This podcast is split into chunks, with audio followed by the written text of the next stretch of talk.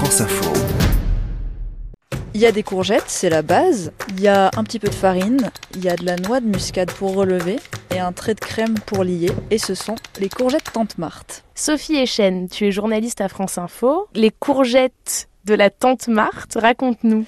Eh bien, c'est un plat typiquement familial. La tante Marthe est une ancêtre, elle a vraiment existé. Alors, je ne vais pas rentrer dans une, toute une généalogie, mais la recette a été transmise de génération en génération et c'est vrai que c'est un plat assez typique chez nous, euh, qu'on consomme toute l'année, mais particulièrement l'été, parce que c'est un plat qui se déguste chaud ou froid. Ces courgettes, comment on les prépare? C'est quoi la première étape? Alors vous commencez par mettre un, un petit fond d'huile d'olive euh, dans une casserole, dans un plat, si vous voulez, sur, euh, sur un, feu, un feu doux. Vous faites revenir les courgettes dedans. Ensuite on va ajouter une cuillère de farine, comme je disais tout à l'heure, pour lier le tout un peu de muscade, sel, poivre évidemment, à votre convenance. Et à la fin, on ajoute euh, de la crème liquide ou du lait Gloria et vous laissez ça mijoter euh, en, couvrant et vous allez voir que ça va se lier et faire une sorte de... comme un gratin un peu, mais il n'y a, y a, rien de, a rien de gratiné. J'aime particulièrement cette texture, je pense que c'est la farine qui fait ça, la farine et la crème, cette texture un petit peu euh, fondante sous la dent que je retrouve uniquement dans ce plat. Donc c'est une recette euh, qui se transmet comment au sein de la famille?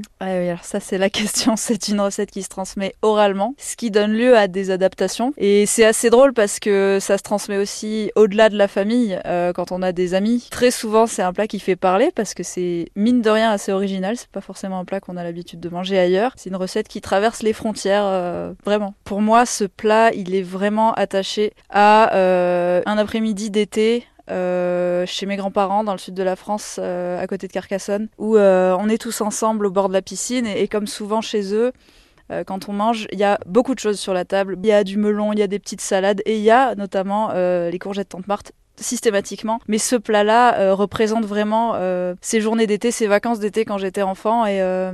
et donc la tante Marthe qui est toujours euh, parmi vous avec ce, ce Absolument, plat. on l'a fait perdurer et on continuera à la faire perdurer, même si euh, la plupart d'entre nous ne savons euh, même pas à quoi elle ressemble, même pas à quoi ressemble sa tête. Elle continue à vivre grâce à ce plat. Merci Sophie. Avec grand plaisir.